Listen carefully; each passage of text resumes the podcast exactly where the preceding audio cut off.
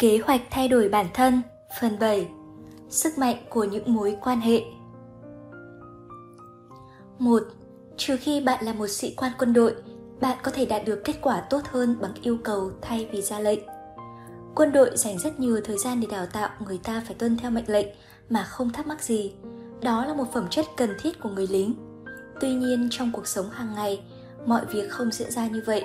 Các nhà lãnh đạo doanh nghiệp, chính trị và chính quyền địa phương đã học được rằng người thường sẽ làm được những nhiệm vụ phi thường khi họ được nhờ, chứ không phải được ra lệnh. Làm như vậy, ngay cả khi quản lý người khác, bạn cũng sẽ thành công hơn nếu bạn biết chuyển mệnh lệnh của mình thành những yêu cầu. Những cụm từ như "bạn có phiền" hay "tôi có thể nhờ bạn giúp đỡ" hoặc từ "luôn luôn hiệu quả", "làm ơn" sẽ đảm bảo thành công thường xuyên hơn so với việc đe dọa những người làm việc cho bạn. Và khi cần sự giúp đỡ từ những người mà bạn không có quyền kiểm soát, bạn sẽ thấy họ phản ứng lại nhiều hơn khi được yêu cầu chứ không phải khi được ra lệnh. 2. Không ai có thể đưa ra chỉ dẫn trừ khi người đó biết làm sao để chỉ dẫn và thực hiện những chỉ dẫn đó. Một phẩm chất cần thiết của lãnh đạo là khả năng thuyết phục người khác đồng nhất mục tiêu của họ với mục tiêu của mình, cũng như mục tiêu của tổ chức, cho tới khi bạn, chính bản thân bạn, có thể gia nhập lực lượng của những người khác vì một mục tiêu chung. Bạn sẽ không bao giờ có thể thuyết phục họ thuận theo mục đích của bạn. Nhà lãnh đạo hiệu quả là người nhận ra giá trị của việc làm việc nhóm và họ học cách tuân theo chỉ dẫn trước khi bắt người khác làm theo chỉ dẫn đó. Người lãnh đạo tốt sẽ nêu gương để chỉ ra cách họ trông chờ người khác hành xử như thế nào. Dù rằng quân lính có thể được đào tạo để tuân theo mệnh lệnh vô điều kiện, người chỉ huy không thể đơn giản đẩy họ vào cuộc chiến. Bạn không thể bắt người khác làm theo bạn, bạn cần phải kéo họ đi cùng bạn. Khi bạn thể hiện bằng mọi lời nói và hành động rằng bạn là người như vậy, người có thể làm vì sự tốt hơn của toàn bộ tổ chức, những người khác sẽ đi theo bạn. 3. Sẵn sàng hợp tác đem lại sức mạnh lâu dài, còn hợp tác do bắt buộc chỉ đem lại thất bại. Chẳng có nền văn minh nào dựa trên sự đối xử bất công giữa những người trong nền văn minh đó lại có thể tồn tại lâu dài được. Một nhà tài phiệt có thể buộc người khác hợp tác trong một thời gian, nhưng lại không bao giờ có sức mạnh bền vững. Chỉ khi bạn tạo ra và duy trì một tổ chức hay một công ty dựa trên sự công bằng và bình đẳng giữa mọi thành viên, thì bạn mới tạo dựng được thứ sức mạnh tồn tại lâu dài. Cách tốt nhất để đảm bảo cam kết và kéo dài hợp tác giữa mọi người là ứng dụng nguyên tắc vàng. Đó là học thuyết quản lý thành công và trường tồn tốt nhất từng được phát triển. Khi đối xử với người khác như cách bạn muốn được đối xử, nếu bạn ở trong tình huống của họ, bạn sẽ truyền cảm hứng cho lòng trung thành và hợp tác lâu dài. Hãy đặt ra tiêu chuẩn cao cho bản thân và người khác. Hãy đối xử tốt với họ, hãy để họ làm việc của họ và họ sẽ đem lại điều kỳ diệu cho bạn. 4. Hãy cố nói với ông chủ về điều bạn thích và xem ông ta sẵn sàng giúp bạn từ bỏ những điều bạn không thích như thế nào. Trong những năm gần đây, đã có nhiều bước tiến dài vượt qua mối quan hệ đối nghịch truyền thống giữa nhân viên và ông chủ. Cuối cùng, chúng ta cũng học được rằng khi tập trung phục vụ khách hàng tốt hơn, tất cả mọi người đều giành chiến thắng. Khi bắt đầu tập trung vào điều tốt thay vì điều dở trong công ty của bạn, bạn sẽ ngạc nhiên trước tốc độ thành công của mình và chẳng mấy chốc bạn sẽ truyền lại cho nhân viên của mình cách bạn đã làm công việc cũ như thế nào. 5. Hợp tác thân thiện giúp bạn tiến xa hơn trong bất cứ thị trường nào. Khi bạn đối xử tôn trọng và lịch sự với đối thủ cạnh tranh, hầu hết họ sẽ đáp lại bằng sự tử tế và kết quả là chúng ta sẽ có một ngành công nghiệp ổn định, năng suất, đem lại lợi nhuận. Ngược lại, một ngành công nghiệp hay một thị trường được cấu thành từ những đối thủ cạnh tranh bạo lực, tàn nhẫn thì nó sẽ nhanh chóng bị hủy hoại. Khi được hỏi sản phẩm hay dịch vụ của bạn khác so với sản phẩm hoặc dịch vụ của đối thủ như thế nào, hãy nói về đối thủ với thái độ lịch sự tôn trọng và sử dụng câu hỏi đó để chuyển cuộc thảo luận sang công ty và sản phẩm của bạn. Bạn phải nhìn nhận ưu điểm của người khác và hãy tiếp tục cạnh tranh. Nếu bạn than phiền quá nhiều về sự cạnh tranh giữa hai bên, khách hàng tiềm năng của bạn sẽ thắc mắc họ đã bỏ lỡ điều gì và sẽ không mua cho tới khi họ đã so sánh được sản phẩm hoặc dịch vụ của bạn với sản phẩm hoặc dịch vụ của người khác. 6. Không ai có thể thành công và duy trì được thành công nếu không có sự hợp tác thân thiện của những người khác. Ngày nay khi mọi người đều phụ thuộc vào nhau, khó có cá nhân trong tổ chức, ngành nghề hay doanh nghiệp nào có thể đạt được thành công lớn mà không có sự giúp đỡ của người khác. Cách tốt nhất để có được sự hợp tác thân thiện là cho đi trước khi nhận lại. Khi bạn khuyến khích và giúp đỡ người khác phát triển sự nghiệp thì hầu hết họ đều sẽ trả ơn khi bạn cần sự giúp đỡ của họ. Hãy hào phóng cho đi và bạn sẽ được nhận lại sự tử tế. 7. Muốn nhân viên hợp tác thì trước hết lãnh đạo phải nêu gương. Trong hầu hết các doanh nghiệp lớn, lượng thời gian và năng lượng dành cho đối thủ cạnh tranh là rất lớn. Khi những người đứng đầu trong một công ty cạnh tranh với nhau thì nguồn lực bị lãng phí vô cùng lớn. Sự tập trung mang tính tiêu cực có thể khiến công ty bỏ lỡ cơ hội. Nhiều cơ hội trong đó có thể ảnh hưởng đến công ty trong hàng tháng trời, thậm chí là hàng năm trời. Dù bạn là người đứng đầu hay là thành viên mới nhất, bạn cũng có thể giúp được rất nhiều cho công ty bằng cách không tạo ra mâu thuẫn nội bộ trong công ty. Hãy cạnh tranh với chính bản thân mình để hoàn thành công việc tốt nhất có thể, thay vì cạnh tranh với người khác. 8. Hợp tác thân thiện không bao giờ là một phần của công việc xấu xa. Mối quan hệ tuyệt vời nhất của con người là mối quan hệ được hình thành trên tinh thần hợp tác và hài hòa. Hợp tác theo nhiều cách là sự biểu hiện sinh lý của sự quan tâm, lo lắng với người khác. Khi làm việc với người khác trên tinh thần hợp tác thân thiện, nghĩa là bạn đã tự điều khiển bản thân theo những nguyên tắc cơ bản của hầu hết các tôn giáo và tất cả những xã hội thành công. Thì thoảng, mọi người lại cảm thấy khó chịu vì ghen tị hoặc đố kỵ. Kèm theo đó thường là thôi thúc, tạo khó khăn hoặc gây rắc rối cho những người mà chúng ta không thích. Những người thành công thực sự đã học được cách chế ngự những thôi thúc này. Họ biết rằng nếu họ tập trung vào mục tiêu của bản thân và giúp đỡ người khác trên con đường hoàn thành mục tiêu đó, cuối cùng họ sẽ đạt được mục tiêu không phải lúc nào cũng có thể dễ dàng. Là một người thân thiện, có tinh thần hợp tác, nhưng cuối cùng bạn sẽ thấy đó là một việc đáng để nỗ lực. 9. Hợp tác thân thiện luôn được tặng thưởng xứng đáng vì tinh thần đồng đội này thường mang lại thái độ tích cực, thái độ không chấp nhận trở ngại. Trong bất cứ nỗ lực có của tổ chức nào cũng xuất hiện trở ngại. Đôi khi chúng xuất hiện dưới dạng những vấn đề kỹ thuật, đôi khi chúng là những cuộc tranh luận giữa các thành viên trong đội về việc tuân theo cách nào là tốt nhất. Nếu bạn đi đầu trong việc giao tiếp cởi mở, sáng tạo, đội của bạn sẽ có nguồn lực tinh thần để vượt qua những rắc rối kiểu này. Một nhóm tin tưởng vào người lãnh đạo và tin tưởng lẫn nhau thường không tốn năng lượng, lừa phỉnh để đạt được thanh danh. Họ biết rằng tất cả sẽ cùng được lợi từ một giải pháp và họ thôi thúc lẫn nhau tìm ra giải pháp đó bằng cách chia sẻ kiến thức và ý tưởng. Từ những điều đó, một người có khả năng lãnh đạo có thể tạo ra một giải pháp cần thiết, nhưng chỉ khi tinh thần thân thiện, thành thật được đề cao.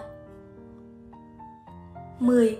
Người không nghe lời chỉ dẫn sẽ chẳng thể đưa ra lời chỉ dẫn.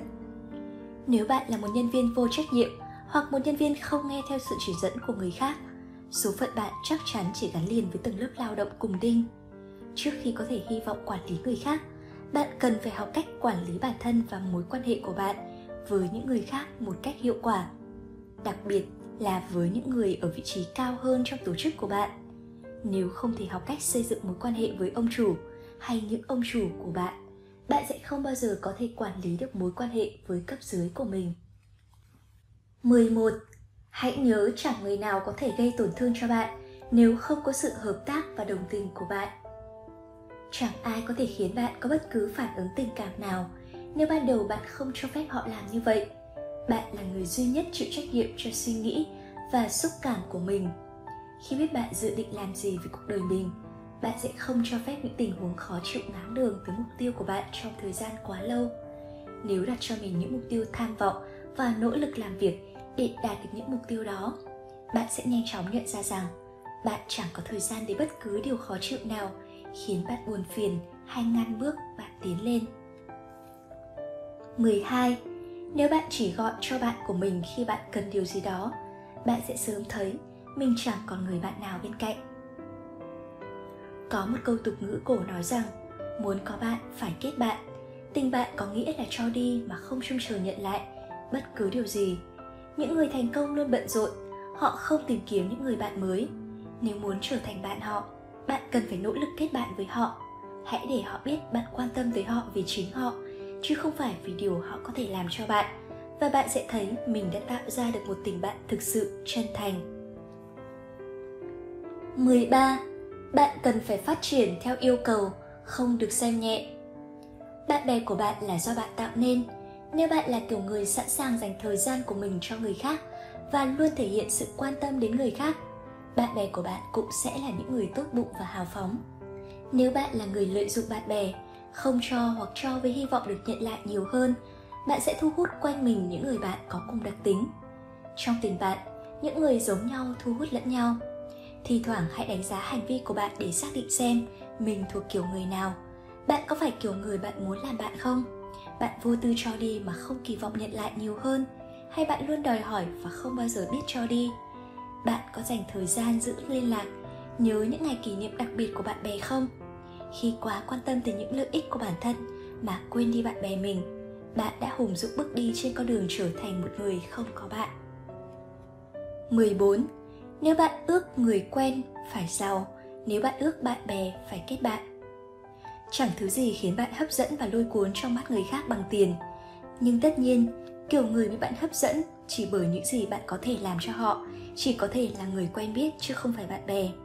Bạn có thể có rất nhiều người quen nếu bạn giàu, nhưng bất kể biến đỗ trong đời của bạn có là gì đi chăng nữa, bạn cũng sẽ không bao giờ có những người bạn thực sự nếu không kết bạn với họ. Phải rất cẩn trọng trong việc lựa chọn bạn. Hãy chọn kết bạn với những người tích cực, những người yêu quý bạn vì chính con người bạn, những người khuyến khích bạn là chính mình và là người tốt nhất bạn có thể trở thành. 15. Nếu cần phải đẩy ai xuống, hãy chắc chắn đó không phải là người đã từng giúp bạn đứng lên khi bạn vấp ngã. Khi quá bận tâm tới những lợi ích cá nhân và lo lắng thường ngày, bạn rất dễ mất liên lạc với bạn bè. Luôn có những khoảng thời gian bạn cần phải lựa chọn giữa điều bạn muốn làm và điều bạn cần làm.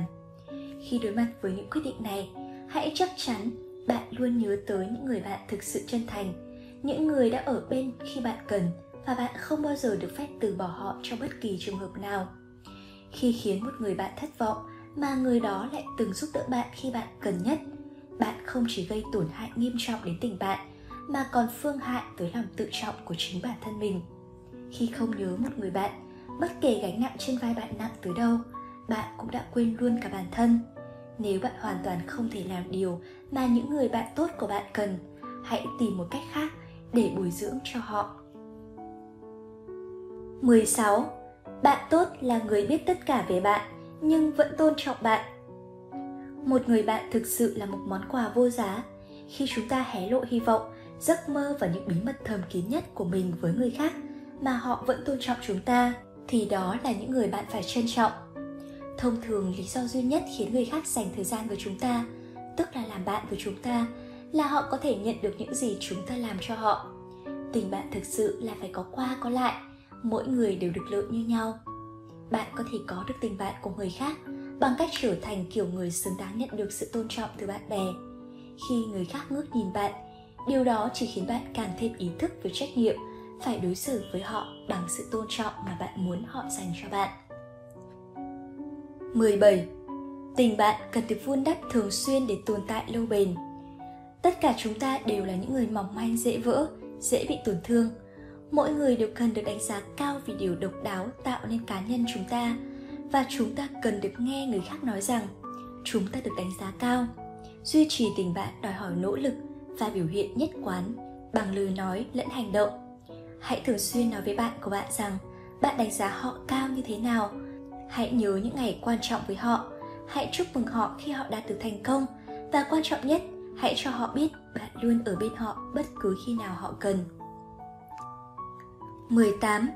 Một người bạn tốt nhận ra những khiếm khuyết ở bạn, nhưng chấp nhận chúng. Tình bạn đích thực nhận ra những khiếm khuyết, chấp nhận chúng như một phần tất yếu của cá nhân chúng ta và tập trung vào những mặt tích cực thay vì phơi bày những khiếm khuyết. Bạn của bạn thường không thích bạn nhận xét về những thất bại của họ, cũng như bạn không thích họ chỉ trích bạn. Khi bạn của bạn thất vọng hoặc chán nản về bản thân, một lời động viên sẽ có ý nghĩa hơn rất nhiều so với một bài giảng đạo. Để trở thành kiểu bạn mà bạn muốn kết bạn, hãy là người biết lắng nghe, đưa ra lời khuyên khi được yêu cầu và trân trọng niềm tin mà bạn của bạn đặt vào bạn. Hãy khen ngợi họ vì những thành tích và hãy đồng cảm với họ khi họ mắc lỗi, nhưng tránh góp ý xây dựng hay ủng hộ điểm xấu.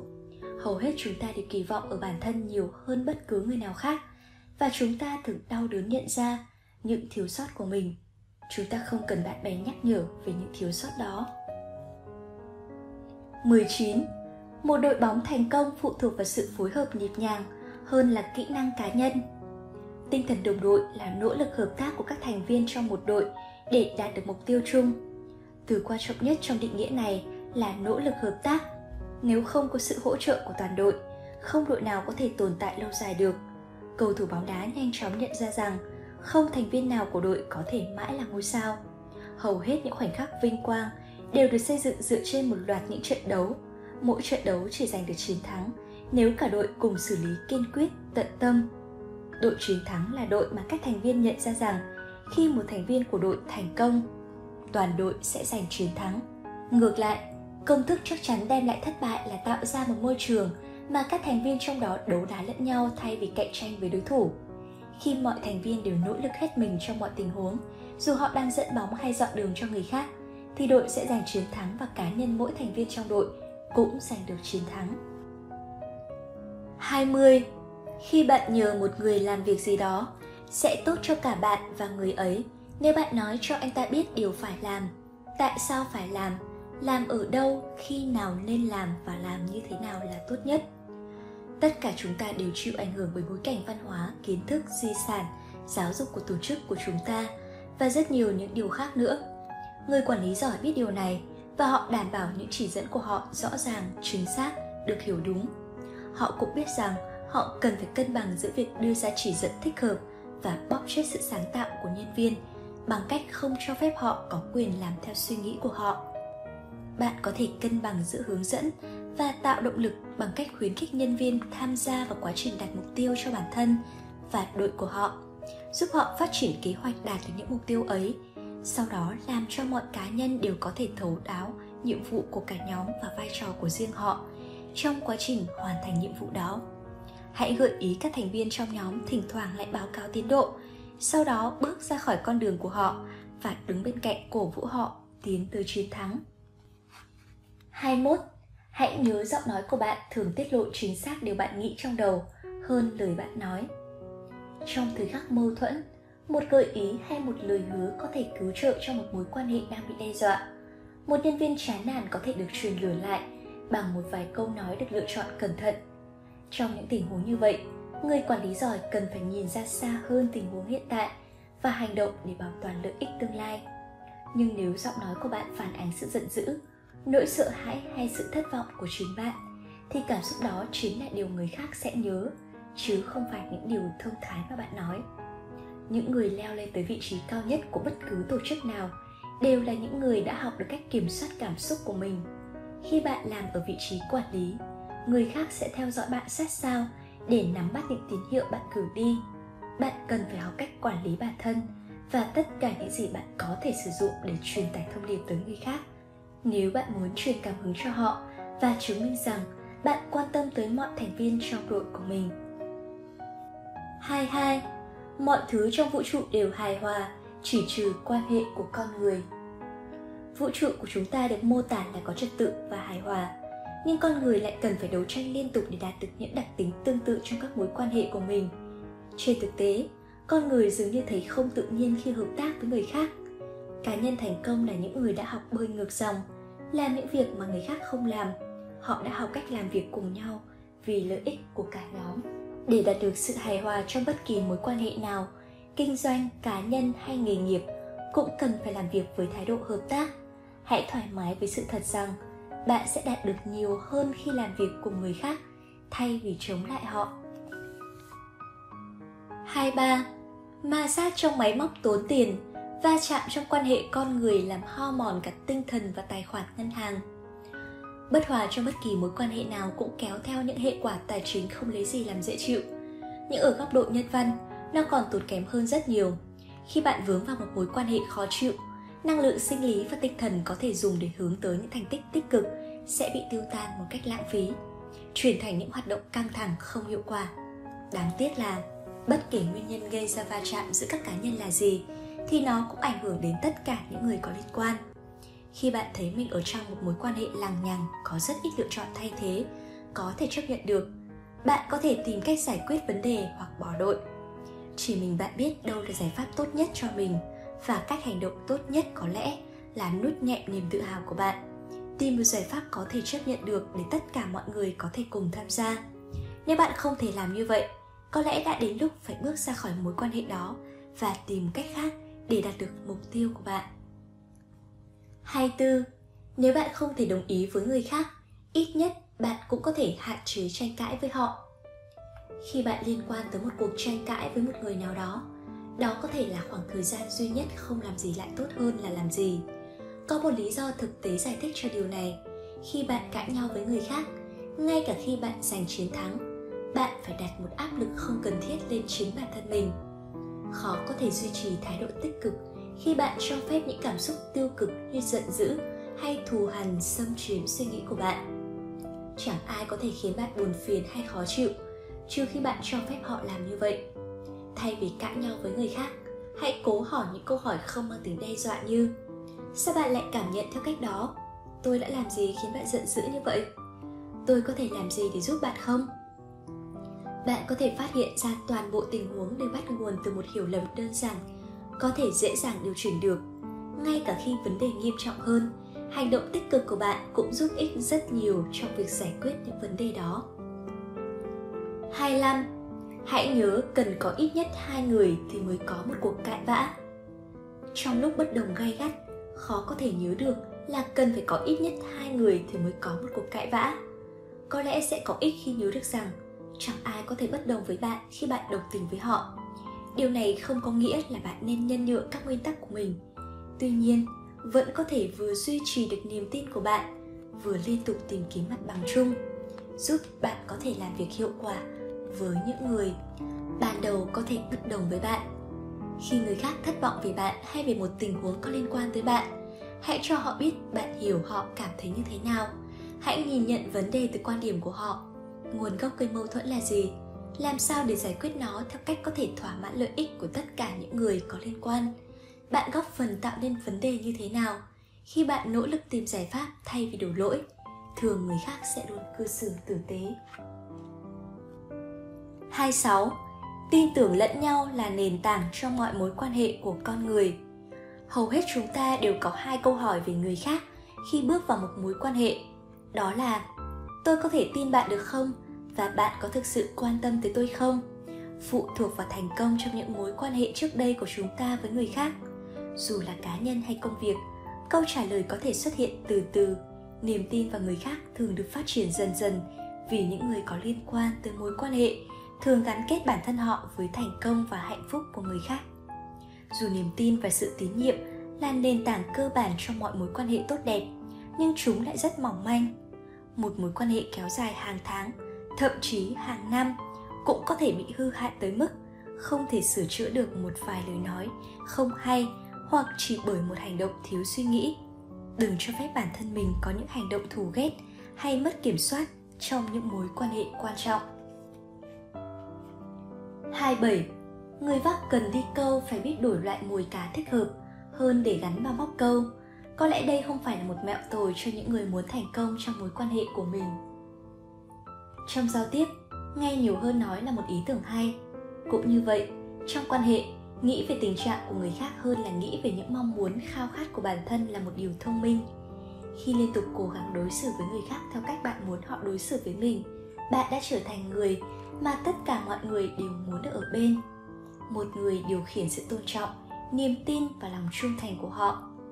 Khi bạn học được cách quản lý cảm xúc và cái tôi của mình, và học được cách luôn xem xét tới những nhu cầu, mong muốn và khao khát của người khác, chắc chắn bạn sẽ gắn vào móc câu của bạn sự tử tế và cân nhắc, và bạn sẽ câu được nhiều bạn hơn mức bạn có thể đếm được.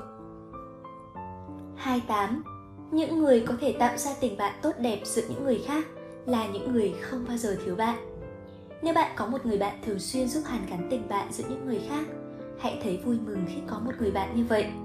Trong xã hội dễ biến đổi ngày nay, những cá nhân như thế vô cùng hiếm. Với những yêu cầu đòi hỏi do công việc, gia đình, nhịp sống hối hả đặt nặng trên vai, hầu hết chúng ta đều không còn mấy thời gian dành cho bản thân. Vì thế, thời gian dành cho bạn bè lại càng ít hơn.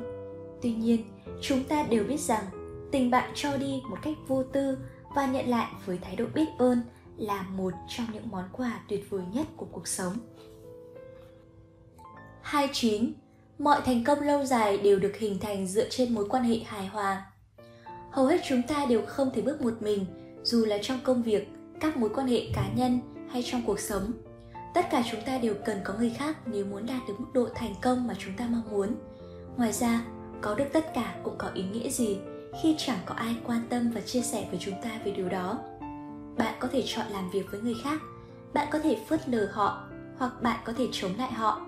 Nhưng thành công tuyệt vời nhất trong cuộc sống chỉ đến cùng những người làm việc hài hòa với những người khác. Khi mục tiêu của cá nhân bạn trùng khớp với mục tiêu của người khác, không chỉ sức mạnh của những người kết hợp với bạn đem lại lợi ích cho bạn, mà sự hợp tác đó còn tạo ra hiệu ứng hợp lực, giúp bạn đạt được nhiều hơn so với tổng nỗ lực của riêng cá nhân bạn. 30. Nếu bạn dính vào một mối quan hệ mâu thuẫn, hãy nỗ lực trở thành một sứ giả hòa bình. Bạn sẽ thấy mình không bị cạnh tranh nhiều. Khi đối mặt với mâu thuẫn giữa những người khác, hầu hết chúng ta thường có xu hướng tránh xa tình huống đó, chứ không muốn can dự vào. Nếu chúng ta cho phép bản thân trở thành một người tham gia, thì thường là bằng cách tiếp nhận vị trí của người này, gây bất lợi cho người kia.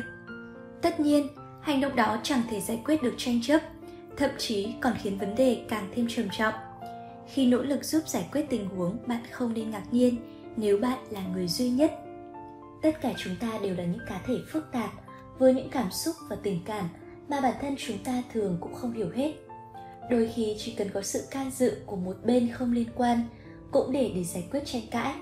Tuy nhiên, cần đảm bảo chắc chắn rằng nếu bạn là người ở giữa thì không được cho phép bản thân rơi vào tình thế phải chọn giữa khao khát của người này hay người kia. Hãy cố gắng để tìm ra một điểm phù hợp với lợi ích của tất cả mọi người. 31. Sức mạnh vô hạn chỉ có thể tồn tại khi hai hoặc nhiều hơn hai người hợp tác suy nghĩ và hành động trên tinh thần hài hòa để đạt được một mục tiêu xác định. Liên minh bậc thầy tinh thần liên quan tới hai hoặc nhiều hơn hai người làm việc cùng với nhau trên tinh thần hài hòa hoàn hảo nhằm đạt được một mục đích chung. Mối quan hệ như vậy có thể tạo ra nguồn siêu năng lượng giúp cho mỗi thành viên đạt được nhiều hơn những gì họ đạt được một cách riêng lẻ. Hãy chọn đối tác bậc thầy tinh thần cẩn thận. Hãy tự xếp mình cùng hàng với những người có điểm mạnh bổ sung cho bạn. Chẳng hạn, nếu bạn là một người có tư duy não phải, thì người có tư duy não trái thiên về logic có lẽ là đối tượng hoàn hảo trong khuynh hướng sáng tạo của bạn. Trên hết, hãy chọn hợp tác với những người chia sẻ những giá trị tích cực của bạn, cũng như có cùng cam kết về mức độ thành quả như bạn.